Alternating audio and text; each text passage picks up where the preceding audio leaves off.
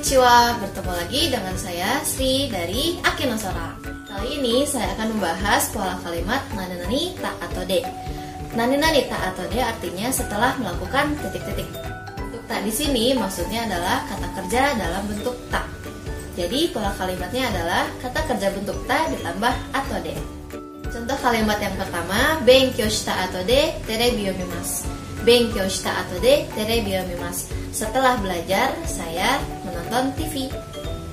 Contoh kedua, ha o migaita atau de nemas. Ha o migaita atau de nemas. Setelah sikat gigi, saya tidur. Nah, buat kalian yang bisa bikin contoh kalimat lainnya atau jika ada pertanyaan, silahkan tulis di komen. Bye.